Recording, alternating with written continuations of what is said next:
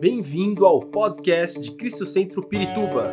Para ficar sabendo sobre tudo de nossa igreja, acesse cristocentro.org.br ou siga-nos através do Facebook e Instagram como Cristo Centro Pirituba. Você também pode ver essas e outras pregações no formato vídeo em YouTube barra Cristo Centro Pirituba Oficial. Seja bem-vindo à nossa casa apostólica. Eu sei que o Espírito Santo nos ajudará a entender o que o Senhor quer nos transmitir nessa manhã.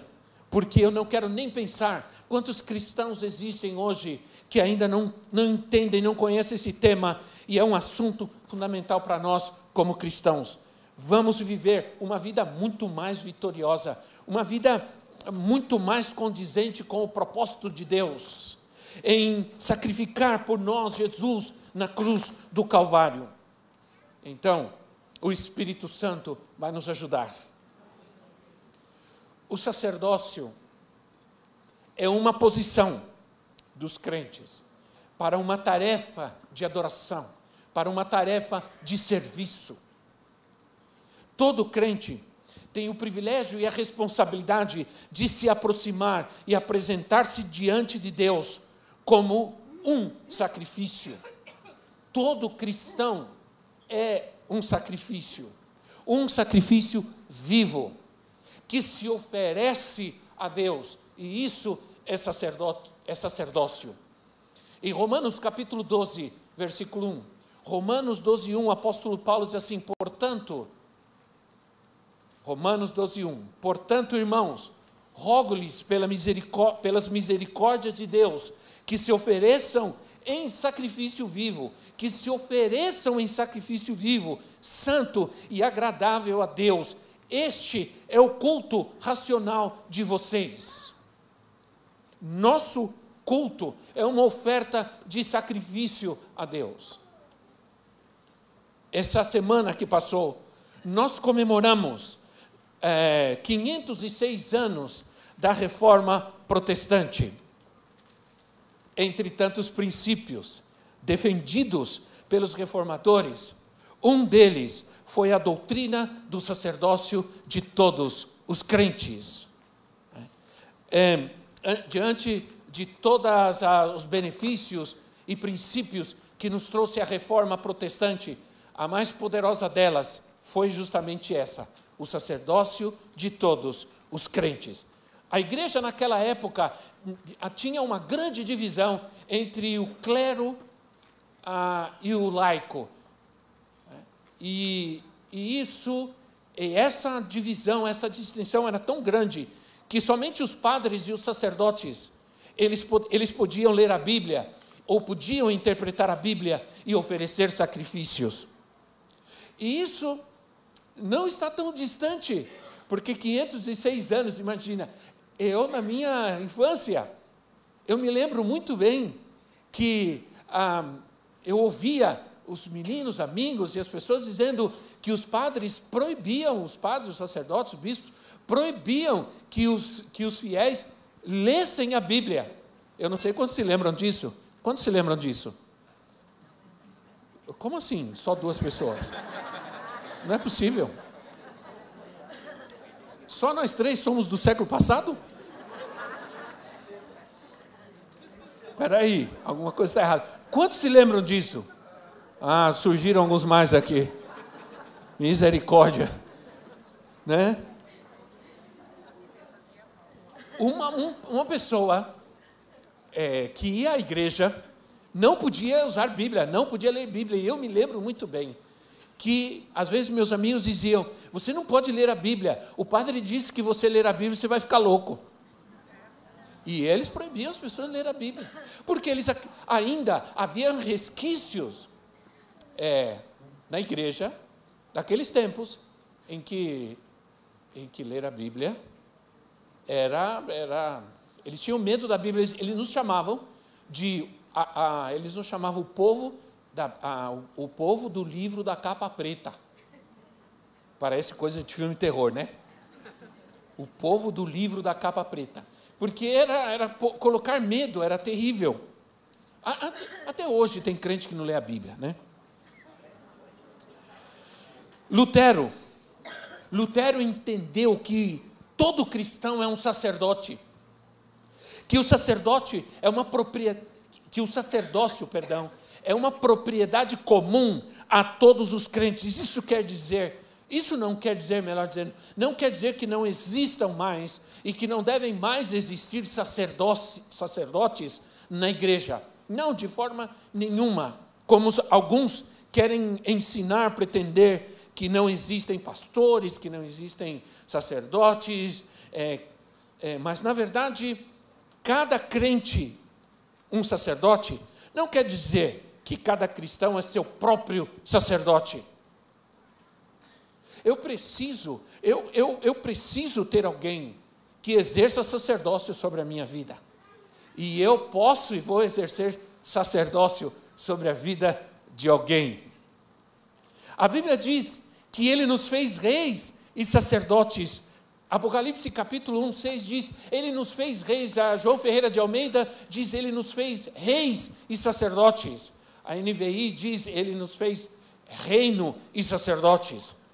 Lutero, o que Lutero fez foi tirou a ênfase sobre a igreja e colocou a igreja instituição, não a igreja de Cristo, mas a igreja instituição como aquela que salva, como aquela que tem o batismo que salva, mas colocou, e colocou sobre Cristo e a, a base central é o justo viverá pela fé.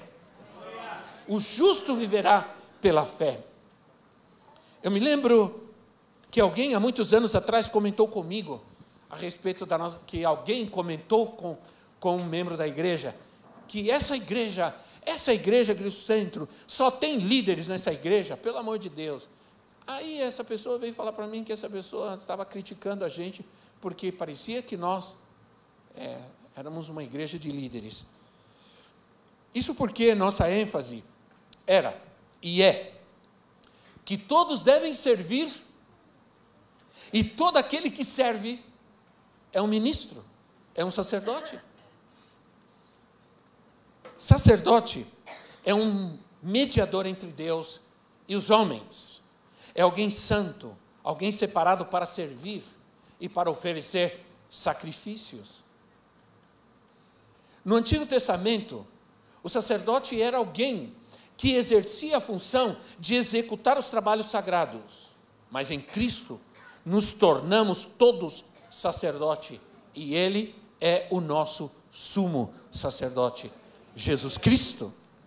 Jesus é nosso sumo sacerdote. Hebreus capítulo 4, nós vamos ler alguns versículos de Hebreu, Hebreus, e eu espero que você esteja com a sua Bíblia, com o seu celular também, né?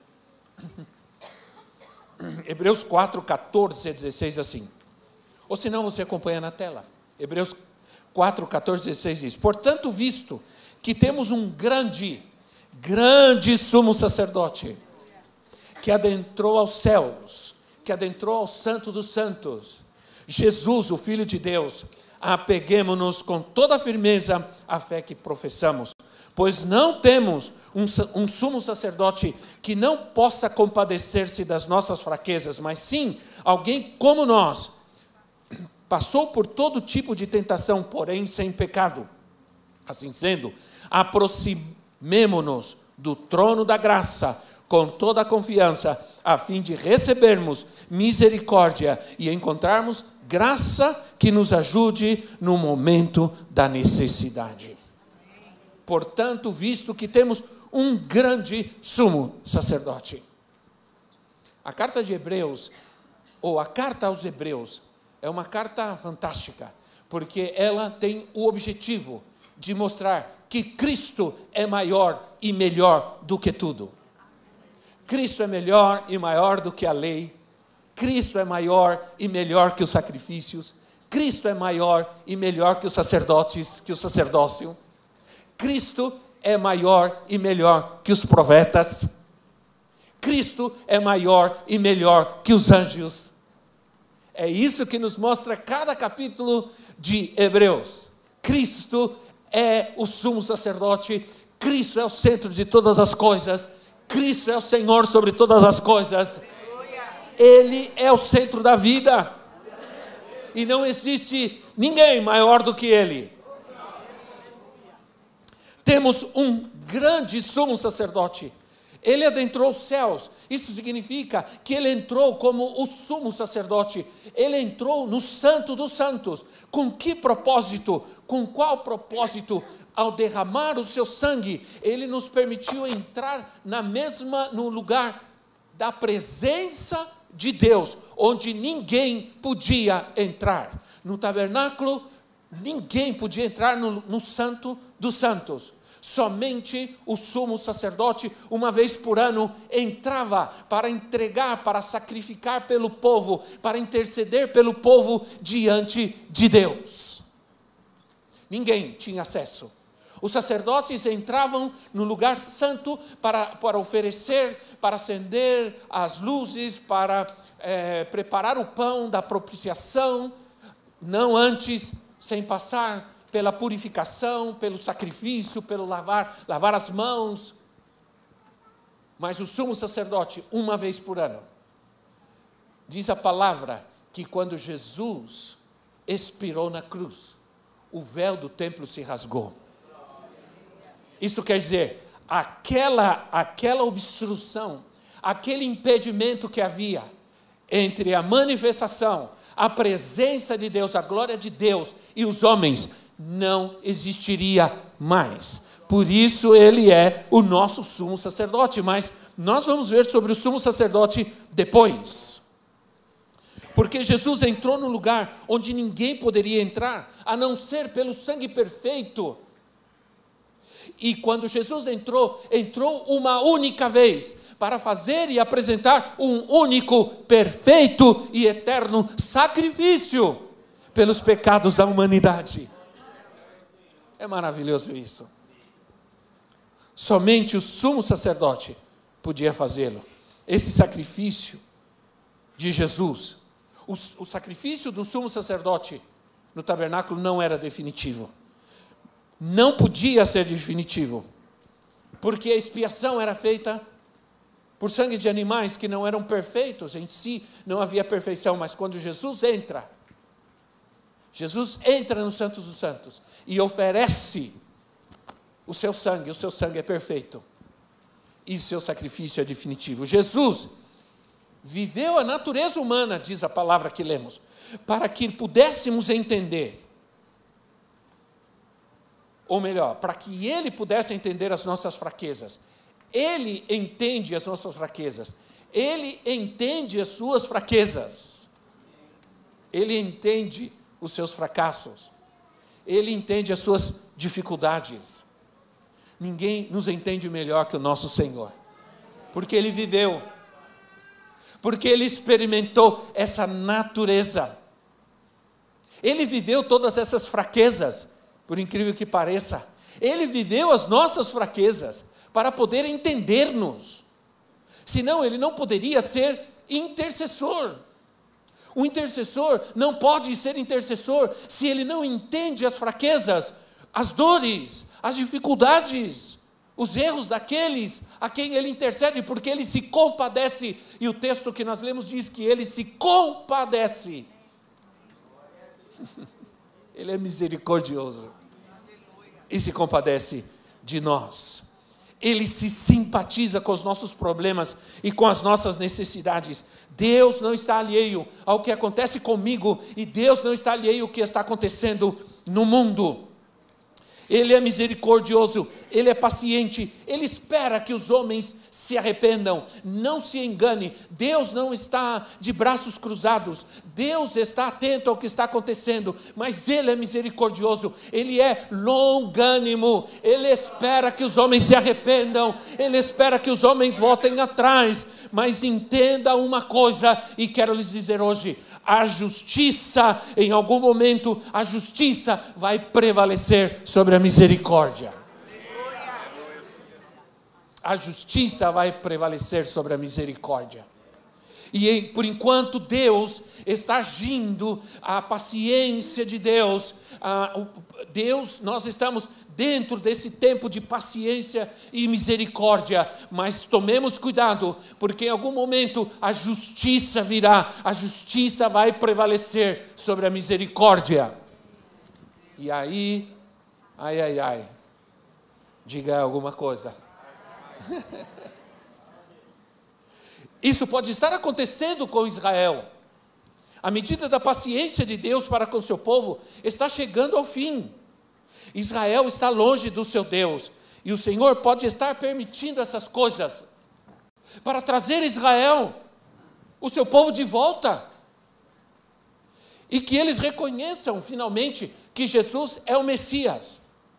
Há duas datas comemorativas importantes duas datas comemorativas importantes, muito importantes, talvez as mais importantes para o povo judeu. Né? A primeira, eles comemoram o dia que Deus criou, dia da criação, dia que Deus criou o homem e, e a mulher. Segundo o calendário judaico, nós estamos no ano 6000. A Terra não tem 14, a Terra não tem 300 milhões de anos. A Terra é muito mais jovem quanto parece. Essa história de acabou no 14, que os, os, isso daí tudo, isso é informação que não é comprovada, são teorias que não tem nenhuma comprovação científica. Aliás, a, a, a, comprovação que nós temos através da história da arqueologia e da Bíblia é que a Terra tem a data que a Bíblia diz que ela tem. E o dia que está faltando no calendário, na contagem dos dias, na rotação da Terra, é um dia que o sol parou, né? quando, quando Josué orou. Então, nós vamos pela Bíblia e nós vamos encontrar como a, a, a ciência precisa da Bíblia, embora ela não reconheça. Mas também há, há, há um, há um, um feriado judaico muito importante que, ele, que é o Dia do Perdão que eles chamam de Yom Kippur.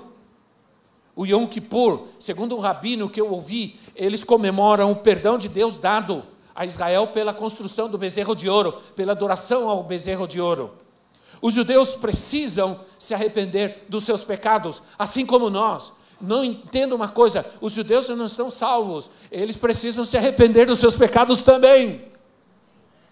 Embora a misericórdia de Deus sobre o seu povo é muito maior, e a graça de Deus, e é um povo que está debaixo de, de, de, uma, de um cuidado de Deus, de uma promessa de Deus poderosa. Mas a Bíblia diz que ele é pedra viva, Jesus. Vamos ler 1 de Pedro 2,4.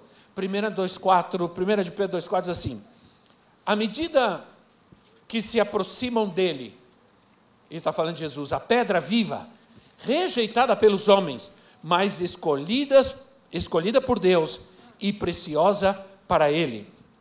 O apóstolo Pedro está dizendo que Jesus é a pedra viva, a pedra principal do edifício, do templo. Quer dizer que sem Cristo nenhum templo se edifica. Nenhuma adoração pode ser realmente verdadeira sem Jesus. A rocha, no Antigo Testamento, ela representa a, fidel, ou melhor, a fidelidade e a força de Deus. A segurança que mantém o povo, o povo de Deus é a rocha. E isso nós encontramos em várias passagens da Bíblia, como Salmos 31, 2, por exemplo. Salmos 31, 2 assim: Inclina os teus ouvidos para mim, vem livrar-me depressa, sê minha rocha de refúgio, uma fortaleza poderosa para me salvar, sê minha rocha de refúgio. Você pode dizer isso para Deus hoje, agora, Senhor, seja minha rocha de refúgio, seja rocha de refúgio para minha família, isso, para minha casa, para os meus filhos. Quantos creem nisso? Isaías 26, 4 diz assim: Confiem para sempre no Senhor, pois o Senhor, somente o Senhor, é a rocha eterna. Jesus disse: Bem-aventurado sábio, prudente o homem que edifica a sua casa sobre a rocha. Isso é sacerdócio. Isto é sacerdócio. Nós também somos. Assim como ele é rocha, nós também somos pedras vivas, como diz a palavra. Nós somos pedras que caminham, templos que caminham. Casa espiritual, diz a palavra de Deus. Nós não vamos ao templo, nós somos o templo. Somos pedras que caminham nessa terra. O Espírito Santo, que nos é dado pelo nosso sumo sacerdote, ele nos dá para que a gente manifeste a natureza de Cristo. E qual é a natureza de Cristo? Ele é rocha. E se ele é rocha, nós somos rocha. Se ele é pedra, nós, ele é pedra viva. Nós somos pedras vivas, como disse Pedro. Somos pedras vivas. A igreja é casa espiritual. Mas cada crente é um templo de Deus nessa terra, um lugar de adoração nessa terra. Presta atenção, um lugar de adoração nessa terra. Eu sou um lugar de adoração a Deus. Eu sou um lugar de sacrifício a Deus. Eu sou um templo, eu sou um sacerdote. Eu represento ao Senhor nessa terra. Eu represento a Cristo onde eu vou. Então, cuidado, sacerdote. Diga quem está ao seu lado, sacerdote. Aí a mulher, você diz sacerdotisa. Né? Já que está todo mundo preocupado com isso agora. Só não existe sacerdotise.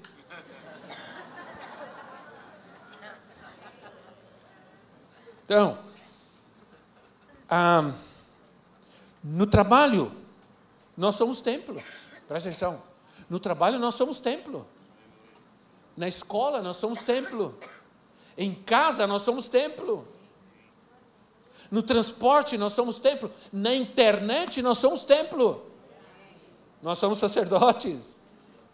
Somos pedras vivas que andam e caminham nessa terra, sobre essa terra.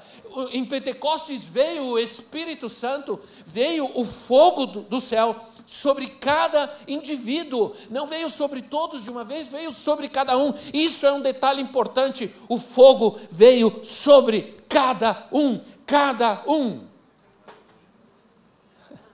Para que sejamos altares de Deus para que sejamos templo do Espírito Santo, assim como Deus habitou no tabernáculo e o fogo, a coluna de fogo vinha sobre o tabernáculo, para manifestar que ali estava a presença de Deus, para manifestar que ali vinha a glória de Deus, para manifestar que ali se exercia o sacerdócio em Pentecoste, o fogo veio sobre cada um, cada crente, para dizer: agora nós somos templo. Agora nós somos sacerdotes. Agora nós representamos o Senhor nessa terra. Sacerdotes são santos. Diga comigo, santos. Sacerdotes são separados para Deus, são ministros de uma nova aliança. Em Apocalipse disse que ele nos fez reis sacerdotes. Isso está em Apocalipse capítulo 1, versículo 6. Precisamos agir como reis que somos. Você, sacerdote, você deve caminhar como seu chamado. Você deve caminhar à luz, caminhar conforme o seu chamado. Você é chamado para ser um sacerdote de Deus nessa terra, caminhe como um sacerdote, não caminhemos como mundanos, como pecadores. Não somos iguais, não podemos ser iguais a quem não é um sacerdote. Nós somos separados, nós somos santos, nação santa, povo adquirido, nação santa, povo santo, povo adquirido por Deus. Aleluia, diga aleluia. Tudo que nos impede de ter uma relação com Deus, nosso sumo sacerdote destruiu na cruz. Tudo aquilo que não podia impedir que nós pudéssemos conhecer a Deus, viver a Deus, sentir a Deus na nossa vida senti-lo. Nem sempre vamos sentir as coisas. A gente que é mais emocional, a gente que tem, sente mais, a gente que é mais espontânea. Alguns que o culto está uma bênção, louvor, e eles, pô, eles gritam, esperneiam e tudo. E outros ficam quietinhos lá. Não quer dizer que não esteja louvando. Tem gente que diz que louva por dentro, que tem alguém pulando lá dentro dele. Eu tenho certeza que não tem. Pode abrir que não tem ninguém lá pulando. Mas isso, às vezes é uma questão de temperamento. Mas a verdade é que a, a, a nossa relação com Deus é possível em Jesus Cristo. Estar com Deus, conhecer a Deus. Agora, andar com Deus requer santificação. Sem santificação, ninguém verá o Senhor sem santificação. Não se pode andar com Deus, porque é uma questão de natureza. Com Cristo na minha vida, Ele traz a minha natureza, a minha, Ele transforma a minha natureza para que eu possa me realizar, é, é, me relacionar com aquele que é santo. Preste atenção, você já não tem a natureza deste mundo, você já não tem a natureza pecaminosa, você tem a natureza de Cristo que te chama para, para se relacionar com Deus que é santo. Deus chamou Abraão e diz assim: anda na minha presença e seja santo. E isso falou ao pai de, das três maiores religiões do mundo. Porque o objetivo das religiões desse mundo, as maiores delas, o cristianismo, o judaísmo, o islamismo, é ter Abra Abraão como seu pai, seu pai na fé. Nós amamos Abraão, nós seguimos Abraão, ele é o nosso pai, dizem alguns. Mas na verdade, Deus disse a Abraão: Eu chamei, eu separei você, anda na minha presença e seja santo, porque eu sou santo. O Senhor espera que a nossa moral seja diferente da moral deste mundo que os nossos pensamentos, que as nossas motivações, que as nossas convicções sejam diferentes das motivações e das convicções desse mundo. Não me importa se me chamam de conservador.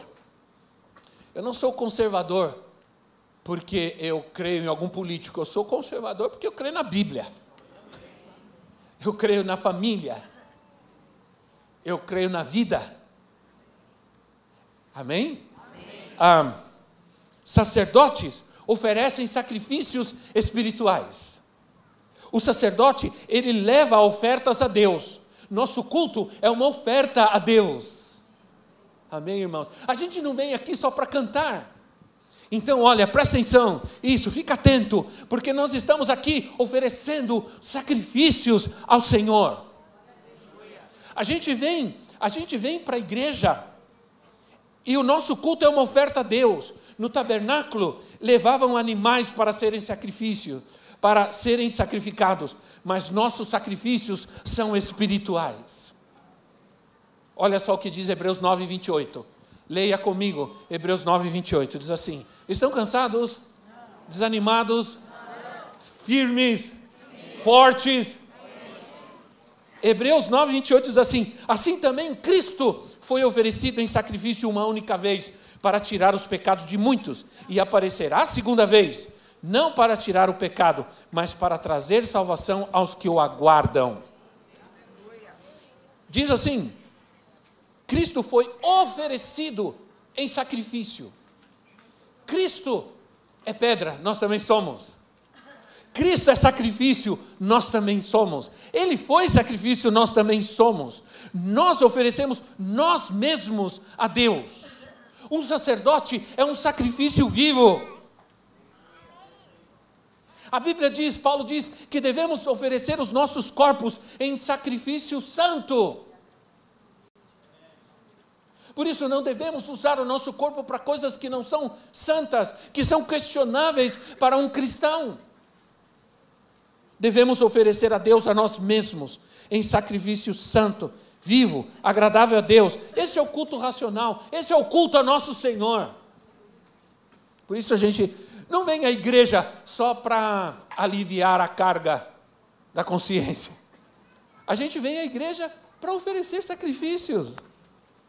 Porque somos sacerdotes. Um sacerdote ele se inquieta, ele se preocupa. ele precisa é, prestar culto ao seu, ao seu Senhor. Podemos sacrificar-nos ao mundo ou, a, ou a Deus, os nossos anos, a nossa vida. Podemos, presta atenção, vou repetir, nós podemos sacrificar ao mundo ou a Deus a nossa vida. A quem você está sacrificando o seu tempo e a sua vida? Muitos deixaram de sacrificar a Deus porque deixaram de ser casa espiritual. O louvor e a adoração é um sacrifício. É o sacrifício de um sacerdote. Por isso nós não só cantamos, nós oferecemos sacrifício ao Senhor. Amém, irmão? Nós gostamos de cantar. A gente gostava já de cantar. Não é verdade? Eu sei que alguns de vocês cantavam e muito. Sei lá o que cantavam. Espero que não, não cantavam muito pagode, mas tudo bem. Mas cantavam, não cantavam? Hum. Agora, vocês não cantam mais. Vocês oferecem sacrifícios ao Senhor, vocês adoram. O louvor e a adoração é um sacrifício de um sacerdote. Hebreus 13, 15. Hebreus 13, 15 diz assim: por meio de Jesus, portanto, oferecemos, ofereçamos continuamente a Deus um sacrifício de louvor. Um sacrifício de louvor, que é fruto de lábios que confessam o seu nome. Um sacrifício de louvor. Nós vamos nos aprofundar nós vamos saber muito mais o que significa ser um sacerdote. O sacerdócio de Melquisedeque, o sacerdócio de casa. O homem como um sacerdócio de Deus, preparem-se homens. Sacerdote do lar, da família. Preparem-se. Vai orando desde já, irmã. Deus vai levantar um sacerdote poderoso dentro da sua casa. Amém. Louvar não é apenas um momento de culto, um momento ou um momento de arte. Não. É um momento de sacrifício. É um momento de oferta. É um momento em que o sacerdote oferece sacrifício de louvor. Olha, a primeira coisa, há algumas coisas que acontecem quando a gente se afasta do Senhor. A primeira coisa que a gente faz é é deixar de orar, é deixar de adorar.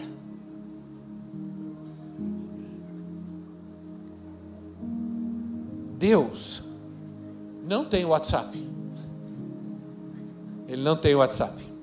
Se ele tivesse, olha, alguns de nós nos comunicaríamos muito bem com ele. Mas ele não tem o WhatsApp. Ainda, a melhor comunicação com Deus se faz de joelho no chão. Sim ou não? A melhor comunicação com Deus se faz de joelho no chão. Ele não tem nem WhatsApp, nem Instagram. Muito menos Facebook. Porque o Facebook, eu já, já desisti uma vez e estou com vontade de desistir de novo. Porque está terrível. Está terrível. Aliás, a moral desse mundo está terrível.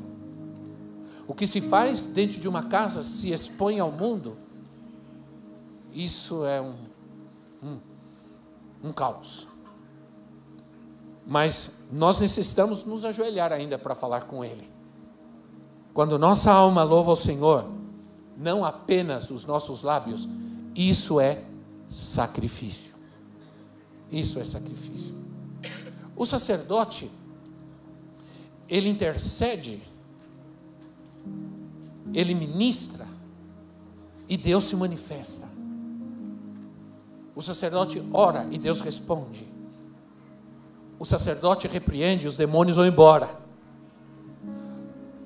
O sacerdote clama e Deus vem. E nós estamos aqui nessa manhã na casa do nosso Deus, como pedras vivas, porque temos a mesma natureza que Ele. Vamos clamar ao Senhor hoje para que ele comece a fazer, continue a fazer, aliás, continue a fazer milagres grandes. Esperamos que esta mensagem tenha te inspirado e sido uma resposta de Deus para a sua vida. Quer saber mais sobre Cristo Centro Pirituba? Siga-nos nas redes sociais no Facebook, Instagram e YouTube, ou visite nosso site em cristocentro.org.br.